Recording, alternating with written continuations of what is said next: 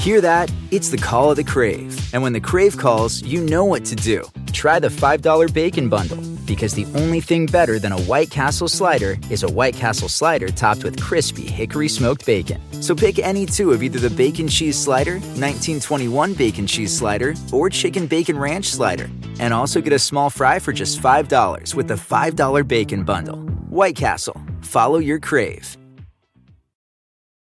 Hey friends, and welcome to the Happy Hour with Jamie Ivey podcast. I'm your host, Jamie, and I'm so glad you're here. Each week on this show, I invite a friend to join me, and we chat about the big things in life, the little things in life, and everything in between.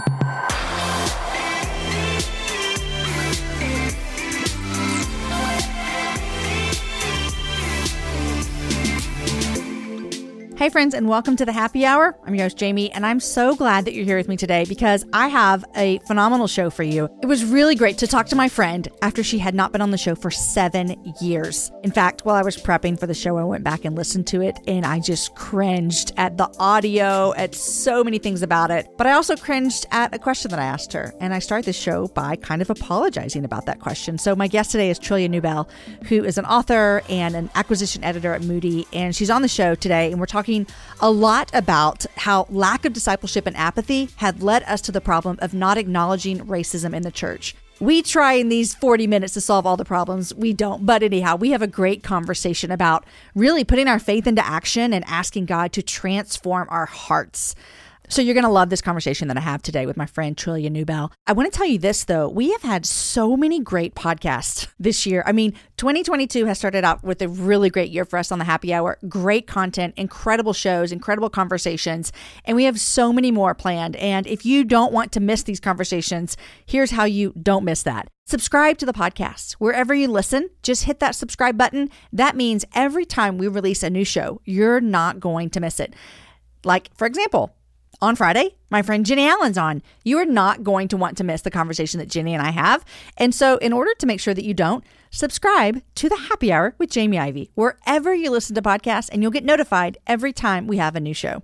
All right, friends, here is my conversation with Trillia.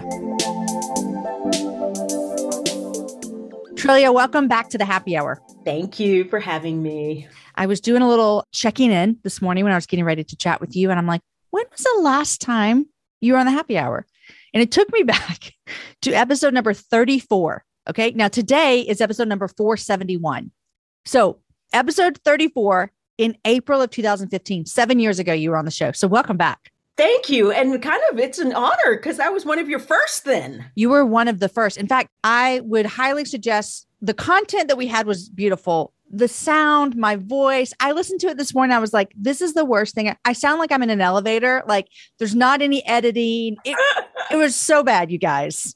Well, you started doing podcasts before podcasts were cool. Like before you, anyone knew what they were, were doing. Like, yeah. Yeah. And so it's awesome. It's awesome. Well, it's fun. It was great content. I listened to it, and it was funny because seven years ago, I mean, it does feel, all joking aside, like a lifetime ago, but I even think as a parent, I mean, my oldest is eighteen. That means my oldest would have been eleven.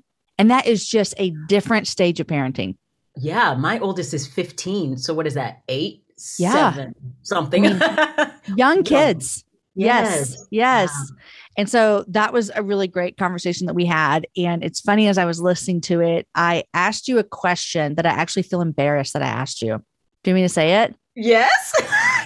So in the, in the conversation, I'm talking to you about how I am in, we're talking about race relations. And this is seven years ago. I just started my podcast and we're talking about that. And I tell you a story, which I've said many times before in my journey towards parenting children who are Black. I've told this story many times where we're marching at an M L K rally and they're saying names of who this is for. And my son, who's Black, looks at me and says, who are they talking about? And I had this moment of, I haven't told them, you know, so I had this moment. Then here comes the most stupid question I've ever asked a Black person in my entire life, because I said, Trillia, is it hard for you to tell your kids about these things? And I heard myself say that today. And I just want to publicly apologize because you have endured so much in your lifetime from being a Black woman. And I was like, is it hard for you? I mean, I just, I'm, I need to publicly apologize. And I just would never, ever, ever, ever ask that question to a friend who's Black ever. And so there you go. Well, I, first of all, forgiven and clearly forgotten. So I have no idea. But yeah, you know, I so welcome questions. Even we've all made mistakes, right? So when we can all reflect on our words and come back and apologize, and mm. but we we all have to start somewhere. So I clearly wasn't offended, but also I think, yeah, it's it's amazing what we learn and how we grow, all of us. And you're talking seven years. What has happened mm. in these last seven yeah. years? I think we all come yeah. at a different place than yeah. we were. So, I was anyway. telling someone just the other day that I'm really grateful for my job for a lot of reasons. I love what I get to do. I love that I get to have amazing conversations with people. I'm I'm reading so many books and I'm meeting interesting people. But I said, the real thing I'm really grateful for is it has pushed me into growth that I might not have been pushed into in so many different areas. I mean, you know, just a week ago, we aired an episode about anxiety and suicidal thoughts. And I just don't struggle with that. So it would have been easy for me to go throughout my whole life and not understand that. And by no means do I understand it the way that Sean does, but even the conversation helps me. And so I even was thinking back to our conversation where I felt like, oh man, I wish I wouldn't have said that. I can say like, man, I've been pushed to grow in so many ways because of beautiful conversations on the show. So we're exhibiting growth here, people. That's what we're here Amen. for. Amen. Amen. Good for well, your humility. I need you to reintroduce yourself because since we you were on last time, you have a new job. So tell me what you're doing these days. Yeah, I do have a new job. I'm an acquisitions. I'm actually just recently the acquisitions director at Moody Publishers. And so I get to acquire books and I help lead our team of acquirers who acquire books, and I still write and speak. So I have about, my husband laughs, three full-time jobs. And you're handling all that just well, right? Three full-time jobs. Well, yeah, as I also like just sit around so much. So I'm handling all of that. I need to work on the health thing a little better. mm, mm. Uh, well, last time we talked, you were, we talked about being a triathlon. Are you still running and biking and swimming? Speaking of, yeah, uh, no, I love fitness and working out. And but what got squeezed out is cycling. It's yeah. so long. It just takes a lot of time. So I walk and I'm I am training, but it's not for multi sports. It's just too much. But yeah, so I do a lot more sitting than I would normally like. Well, I think that you are fit perfectly for your new role. And what a fun job to acquire authors. I mean, I'm just like, you have a really fun job. I love that.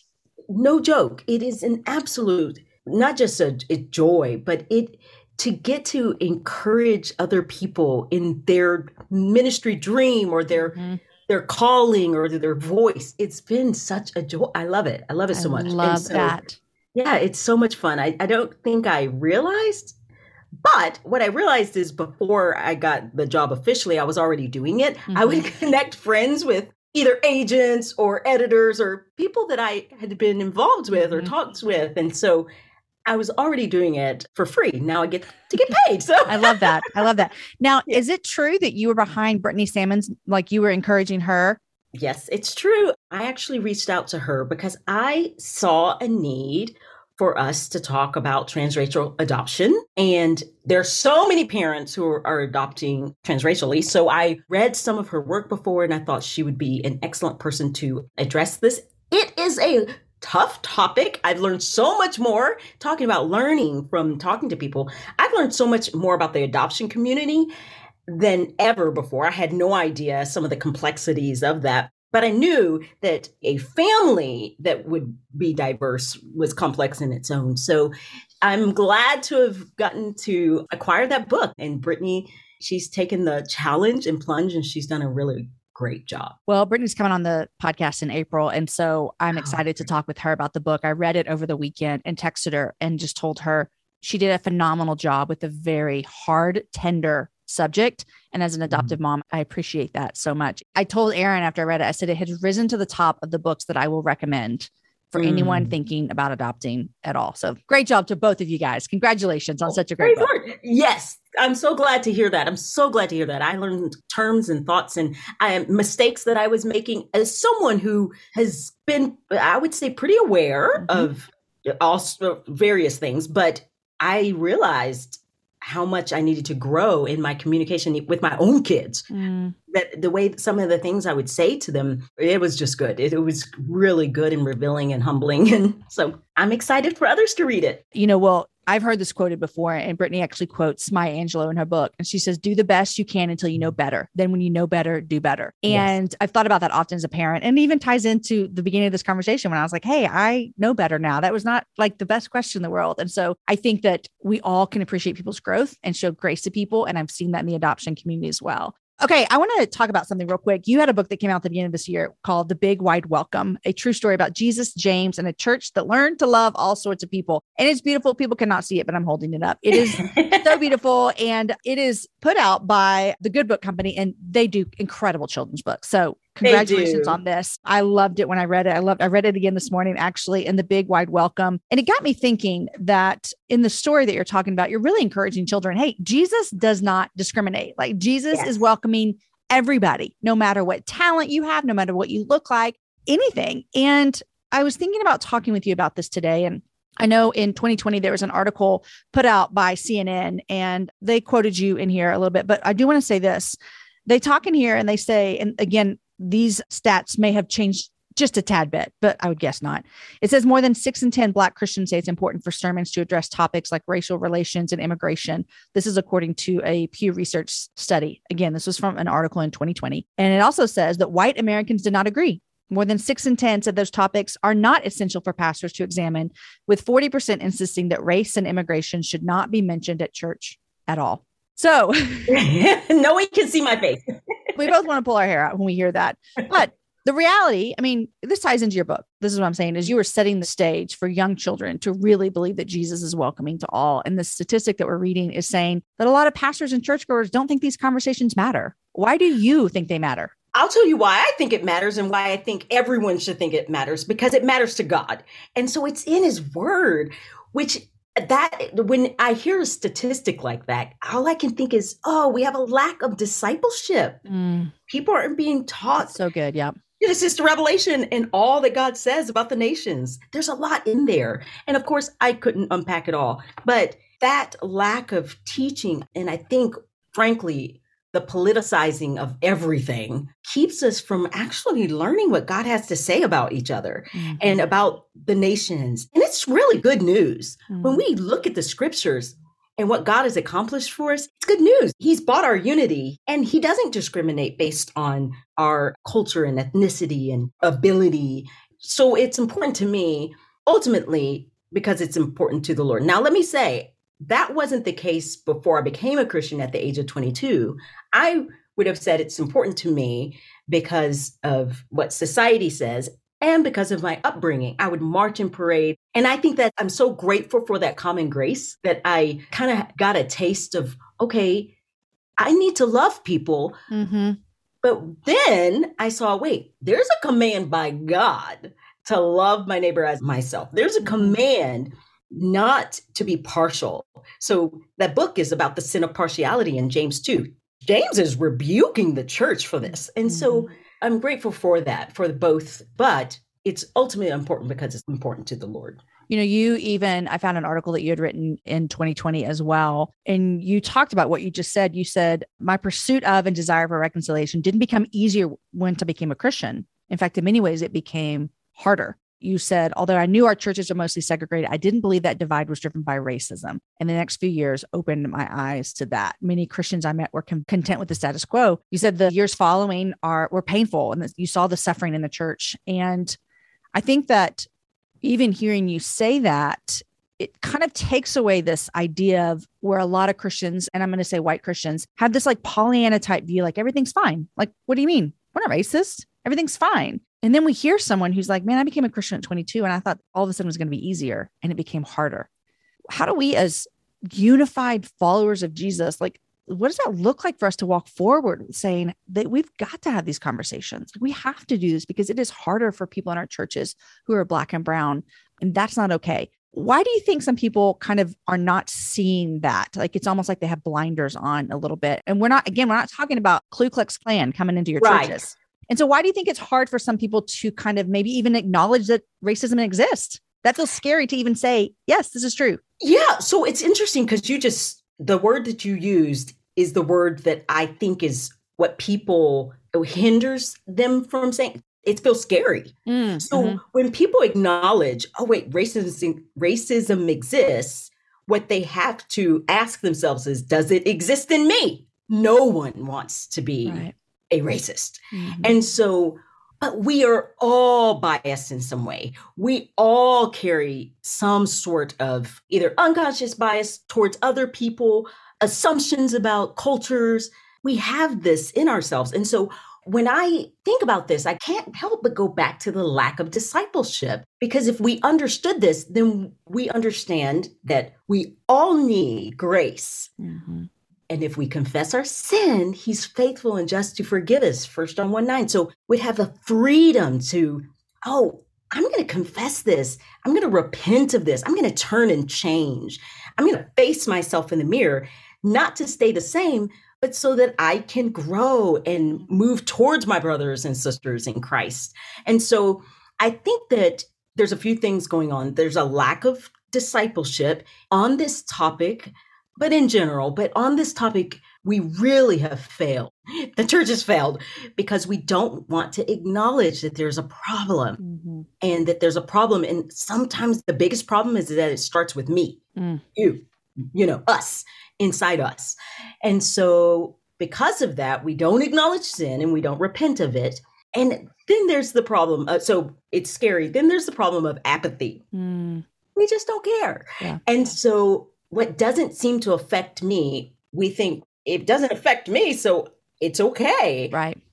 But here's the reality. If it affects one person, it affects all of us. Mm-hmm. And so we need to carry the burdens of our brothers and sisters in Christ. We need to learn to empathize mm-hmm. and mourn with those who mourn. And so I think that what was shocking to me when I became a Christian is more than anything, there was, of course, the ignorance that we're growing and we've got to learn. And that's all of us. Mm-hmm. But it was the I don't care, mm. the apathy that really stung. I would rather someone be blatantly racist and say something so that I can encourage or correct and mm. then just ride off my pain. Yeah. And I, like, I could cry now thinking about it, because I've experienced that a lot more than I would even want to say. That to me is the most painful, when someone writes it off, like you're making it up, or, well, what about this? Or it's a very, it's, that's hard, because you painful. Can't convince someone to really love you, mm-hmm. especially if they're approaching you as an issue and not mm-hmm. a person. Mm. And so we're people. And that, again, Imago Dei, the image of God, understanding that we are made in the image of God and that we matter to God, that you've got, it's teaching discipleship helps with the apathy. It helps mm-hmm. you to learn to love people and to care. So there's a lot there, but yeah. Those you know, it's interesting that you brought that up with the two different, like out front in your face, which you have experienced in the C N N article that I just mentioned with the stats with from the Pew Research Center study. They quote you in here and you talk about you got off stage and you were talking about Imago Dei. You were talking about the fact that all humans, all races are made in the image and likeness of God. And a man very boldly came up to you afterwards and tell us what happened. Well, he basically told me that I was wrong. And he mentioned this heresy that there, the curse of Ham is what it's mm-hmm. called. And you can look it up later, re- listeners. But don't spend too much time on it. Don't spend too much time. Yes. It's a waste of your yeah, time. Yeah. He basically was saying that I was subhuman, that I was like a different category of mm. people. And it was a shocking thing. And so but yet not. It was, I say it's shocking, but the truth is, is that I've actually had that kind of language spoken to me before. And so I was able to open up the scriptures and remind them again and tell them, hey, that's false. What you've been taught in your pulpit mm. is wrong. So that's the problem. We're fighting against, you know, people who've had years of false teaching from mm-hmm. the pulpit, right? That we are not the same. Mm. And so what the Lord did with that, I don't know. Mm-hmm. But I do know this. I have had many times where people have repented or contacted me later mm. to share that the Lord opened their eyes. So I don't think any of it is wasted time mm. or energy. I hope that the Lord used that. And I'm grateful for those times where I can correct false mm. teaching or straight up stuff from the devil. Yeah. So, yeah, which is totally, what that totally. Is. Yeah. If a friend asks how you're doing and you say, I'm okay, when the truth is... I don't want my problems to burden anyone. Or you say... Hang it in there. Because... If I ask for help, they'll just think I'm weak. Then this is your sign to call, text, or chat. nine eight eight for free, confidential support. Anytime. You don't have to hide how you feel. Walmart Plus members save on meeting up with friends. Save on having them over for dinner with free delivery with no hidden fees or markups. That's groceries plus napkins plus that vegetable chopper to make things a bit easier. Plus, members save on gas to go meet them in their neck of the woods. Plus, when you're ready for the ultimate sign of friendship, start a show together with your included Paramount Plus subscription. Walmart Plus members save on this plus so much more. Start a thirty-day free trial at walmart plus dot com. Paramount Plus Essential Plan only. Separate registration required. See Walmart Plus terms and conditions. Life doesn't have a pause button. That's why Capella University's FlexPath learning format lets you set your own deadlines and adjust them if something comes up. Imagine how a flexible education can make a difference for you at capella dot e d u.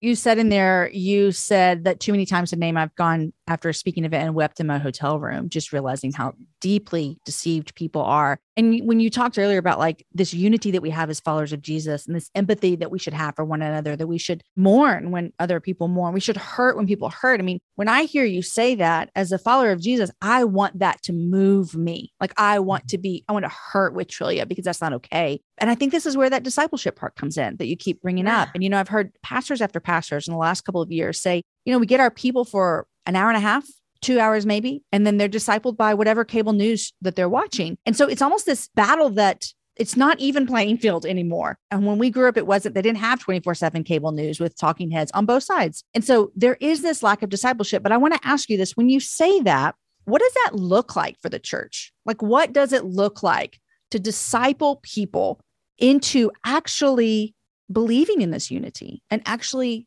caring for one another with the deep pain when one of us are hurting? What does that look like? How do we even transform this? Yeah. So you're talking about putting that faith that we proclaim into action. Mm-hmm. And so I think so often that we complicate this. So, mm-hmm. so what I'm going to say just sounds so simple and people may be like, really, is it that simple? But maybe that's what we need. Maybe we just need the most simple thing. Yeah. Go outside your door. Yeah. And talk to your neighbor. Mm-hmm. How about that? I remember during the height of misinformation, I mean, we have so much misinformation now, but I think now people know, okay, there's misinformation. But right. I went outside and I lived in a different part of my town. And I talked to my neighbor who had bought into a some conspiracy theory. And I remember just talking to this person. And I remember looking at him and saying, get off of Facebook. Mm-hmm. It's like, right. Don't look at anything else. And what I realized is this person was just fearful and concerned. And so we had that relationship mm. where I could say, actually, what you're reading, it's not true. Mm. Here, read this instead, or listen to this person instead. And so I don't want to oversell relationship. Mm-hmm. Or oversell a table. I think there that is a beginning, though. Mm. So part of discipleship is actually knowing people.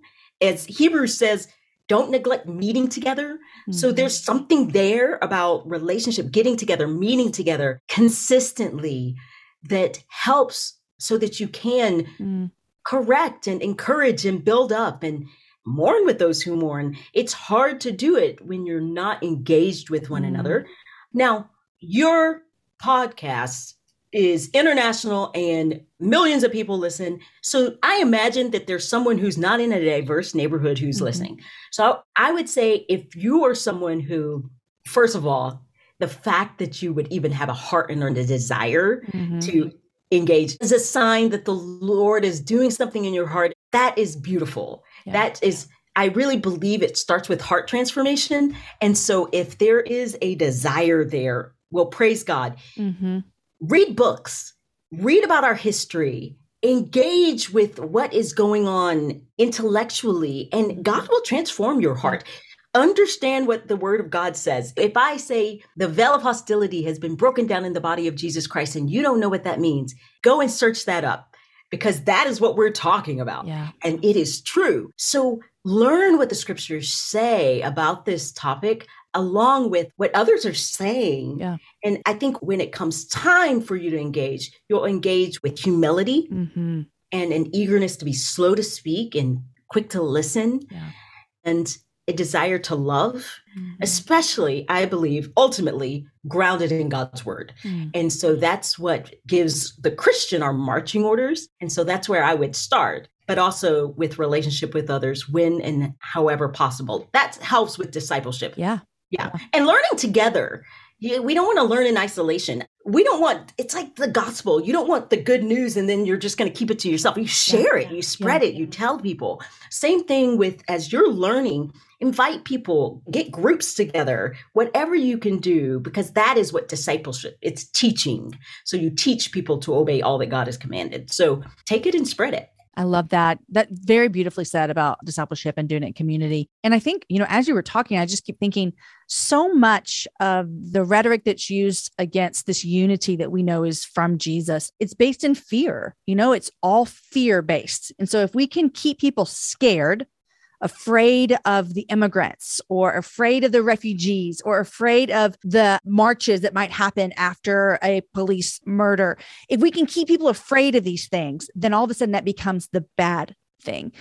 And then I think like, man, one hundred percent. Jesus is just not into making his people fearful. He's just not. You know, and so really as followers of Jesus, we should be the first one engaging who everyone's telling us to be afraid of, because there's no fear. Absolutely. Also, gosh, we've got to start with Genesis one. What are we afraid of? Mm-hmm. People, people made in the image right. of God. There's something there that others people, if that mm-hmm. makes sense. Yeah, no, yeah. It makes, if we're afraid of a refugee, an immigrant, just because they're a refugee, we're othering them. Mm. We're making them like they're not made in the image of God. They're not people. And so we can also help reminding ourselves that they're They're just like us. Mm-hmm. They're people. Yeah. So there's no reason to fear. Mm. And we can ask God to help take that fear and make it, turn it into curiosity. Yeah. Yeah. That we would learn and that we would grow. And because I think a lot of what we're afraid of also is the unknown. Mm-hmm. Like we don't know people's experiences. It's even to make this a little bit more, even I guess, as common. It's like when someone who is experiencing a death, mm. one of the things that I realize I've experienced death in my life is that I often have to comfort the person who's trying to comfort me because right. they don't know how to comfort me. Yeah. It's the end. They don't know. They don't know. They're afraid of that unknown. Like, yeah. what do I do? What do I say? How do I do this? And so we all in our humanness have that fear of the unknown. And so if we can be a little more curious and ask questions and learn, I think we'll engage people better That's and good. More informed and as humans rather than being afraid of them. That's really good. And, you know, I've had a woman stop me the other day, and she is raising four children that she adopted, her and her husband. Uh, they're both white and her kids are black. And she was just asking me a bunch of questions. And my number one advice to her was to take in more input from Black people, find Black authors, find Black preachers yeah. that you listen to, find just all kinds of things that you can take in, listen to Happy Hour and find people have conversations. And it just helps you get out of your little bubble that you've lived in. If you don't have a lot of, like you were mentioning, someone who's like, I don't, I live in a very white suburban neighborhood. This is twenty twenty-two. There are many ways yes, there are. that you can have your brain educated. Uh, there are a lot of ways on this thing we call the internet. So, you know, I'm very grateful for this conversation with you, Trillia. And, and one thing I love about the listeners of the Happy Hour is they are so engaged and willing to go to these places. And it just makes me, I'm like this proud mom of all of our listeners, you know, as we're having these conversations. But, you know, you talk about like, we got to go back to Genesis with everyone being made in the image of God. And this new book that you had come out this year for kids, The Big Wide Welcome, it comes from James, but it's that same kind of concept of, you know, everyone is welcome with Jesus. And I'm personally such a fan of, of children's books these days, especially after writing one. It was so fun. Yes. But what I keep thinking about, it was actually a conversation that I think I had with Brittany about how little diversity there are in children's books quite often. And that there are actually studies that say that if, if as a child's growing up and they're not exposed to differences, that it creates biases in them. And so talk to me about your book, why you wanted to write this book for kids and why it's important. Well, I love your heart. I just want to say that. Okay. I just am so grateful for you, Jamie. But for kids, I wrote a book prior to this. It's called God's Very Good Idea. And that one is a lot about kind of the image of God and how we reflect. And what I realized is that is a great start. It's the gospel and it helps kids understand that they are created by God. But then what do we do when they engage with other people? And so the Big Wide Welcome helps explain James two and how we are to welcome people. We're not to have favorites. Now, we, of course, can have best friends, but not to the exclusion right. of other people. Mm-hmm. And we don't segregate based on the color of our skin or our ability or our culture. And so I am helping kids understand what James was talking to a church about socioeconomic differences and how that church discriminated against a poor person mm-hmm. and put a rich person up front. And so I'm helping kids understand that God doesn't do that, mm-hmm. that God is not partial based on these outward things, and that we should love all people because God does. We mm-hmm. should love like Jesus loves. Yeah. And so that is the lesson. And I thought, it would, I think it's important because I just really believe that at a young age, they start to see differences and trying to understand the concept of loving all people, including all people, sharing and engaging and enjoying all people, mm-hmm. starting at a really young age is important. And so that's really why I wrote it. I just, I love, like you said, writing for kids. There's something about it. And what I've also learned is that parents are growing and yeah. parents, it's helping equip parents to put language to these Bible yeah. stories or biblical concepts. So, so I'm really grateful for the Good Book Company taking a chance again on this book. And so, well, I am so grateful for it as well. It is a great gift for kids. And then the other one, it has the light bulb on it. Is that what I'm yes. thinking? Yeah, I love that one as well. Walmart Plus members save on meeting up with friends. Save on having them over for dinner with free delivery with no hidden fees or markups. That's groceries, plus napkins, plus that vegetable chopper to make things a bit easier. Plus, members save on gas to go meet them in their neck of the woods. Plus, when you're ready for the ultimate sign of friendship, start a show together with your included Paramount Plus subscription. Walmart Plus members save on this plus so much more. Start a thirty-day free trial at walmart plus dot com. Paramount Plus Essential Plan only. Separate registration required. See Walmart Plus terms and conditions. Trillia, I'd love to ask you, what are you loving these days and what are you reading? Well, okay, so I'm in publishing. So you're reading a lot. I don't even know where to start. Like, right. what am I not reading? Is it Are you reading question? anything for like just for fun, or do you find yourself reading just for work? Okay, so it's interesting. I read mostly for work or because I'm writing something. Mm-hmm. I'm always writing. And so I love to research. And so I just started, I'm not even going to go into what I'm reading for writing. But oh, I would love to hear if you, what are you working on? I always love everything you do. You're so kind. Soon I worked on, it was a very hard project, a fifty-two week read through the whole scripture. So I was reading stuff about biblical theology yes. and reading theology books and commentaries and to help understand, I guess, the storyline of scripture. And I'm trying to help people read through the all of the, the whole Bible. Mm. Because we've been talking a lot, we talk a lot about biblical literacy. Yeah. But what I realized is that people just have a hard time really reading the whole Bible. So mm-hmm. that's what I'm helping people do. And that comes out in November of this year. Okay. But we can look forward to it. Yes. Comes out in November. Yes. But what I like to listen to, to books, and I'm trying to remember, I was like, what was the last thing I was listening to? So for fun, I listen to books. What are you loving these days? You know, this is kind of dumb. No, nothing's dumb. I, okay. You're so kind. I am really enjoying this T V show called Fringe. I know. I don't know about this. Tell me.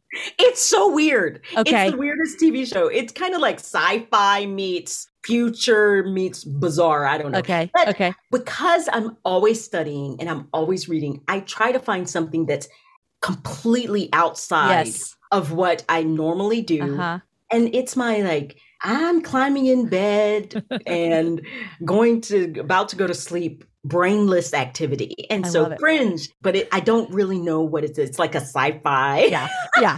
You're not trying to like enhance your brain by any I'm means. Not. You're just zoning out. Yeah. So that is my zone out show. And I love those opportunities to kind of decompress and do something completely brainless, like Fringe. Let me tell you what, I just started like a completely brainless zone out show that I just started. I'm behind. Everyone's already seen it. Cheer. Have you seen it? Oh, at first, I'm so, this ages me. I thought you were talking about Cheers. That one. Everyone knows your name. No, not that. But the show Cheer from Cheer. The cheerleaders. Yes. Have you seen it? No. Okay. Well, I feel like maybe you and I are the last two people to see we it. Are. I felt like it went through a thing and everyone was talking about it. And I'm usually the last to jump on any kind of bandwagon. I'm like, I'm yeah. just going to wait. But I just started it and I can't stop. I love it so much. It's a documentary. It's a reality. Okay. It's a documentary. Well, I thought so. Okay. Yeah. It's, well, I don't know if it's called a documentary. It's a docu-series maybe. That's yeah. maybe what they're called. But it's a real tea, a real cheer squad here in like small town Corsicana, Texas. Jamara Junior College. Anyhow, I'm in and I can't stop. Okay. So the only reason I know of Cheer, I cheered. I, I remember that about you. Yes. Okay. Yes. So I'm like, I don't know if I can handle it. You, it might take you back and you might start like twitching or something from remembering your cheer days uh, because cheerleading competitive is no joke. No joke. Yep. It is no joke. And no joke. I, we were all involved in it. Yeah. Uh, well, Trillia, it is always a joy to see you and chat with you. And, um, hopefully it will not be seven years until you're back on the happy hour, but, um, That's so amazing. Grateful to have you. Thank you for our conversation today. And thank you for the book, The Big Wide Welcome, uh, that you can pick up anywhere for your kids. Thank you.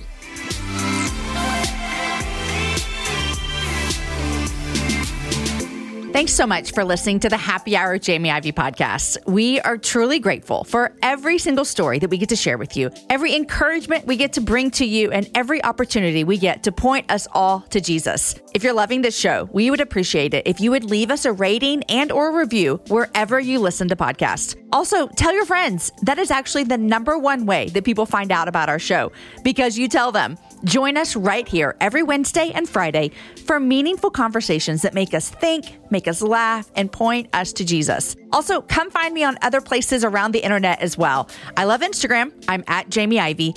And we've been having some fun posting videos on YouTube as well. Sometimes do you wish you could see the person I'm interviewing? Well, come over and find us there, and you can. jamieivey.com slash YouTube. The Happy Hour is produced by Lindsay Sweeney. Show notes are written by Abigail Castell. Graphics by Rachel Ray. The show is edited by the team at Podshaper. And I'm your host, Jamie, and I love every single week that I get to be here with you guys. Until next time, have a happy hour with a friend.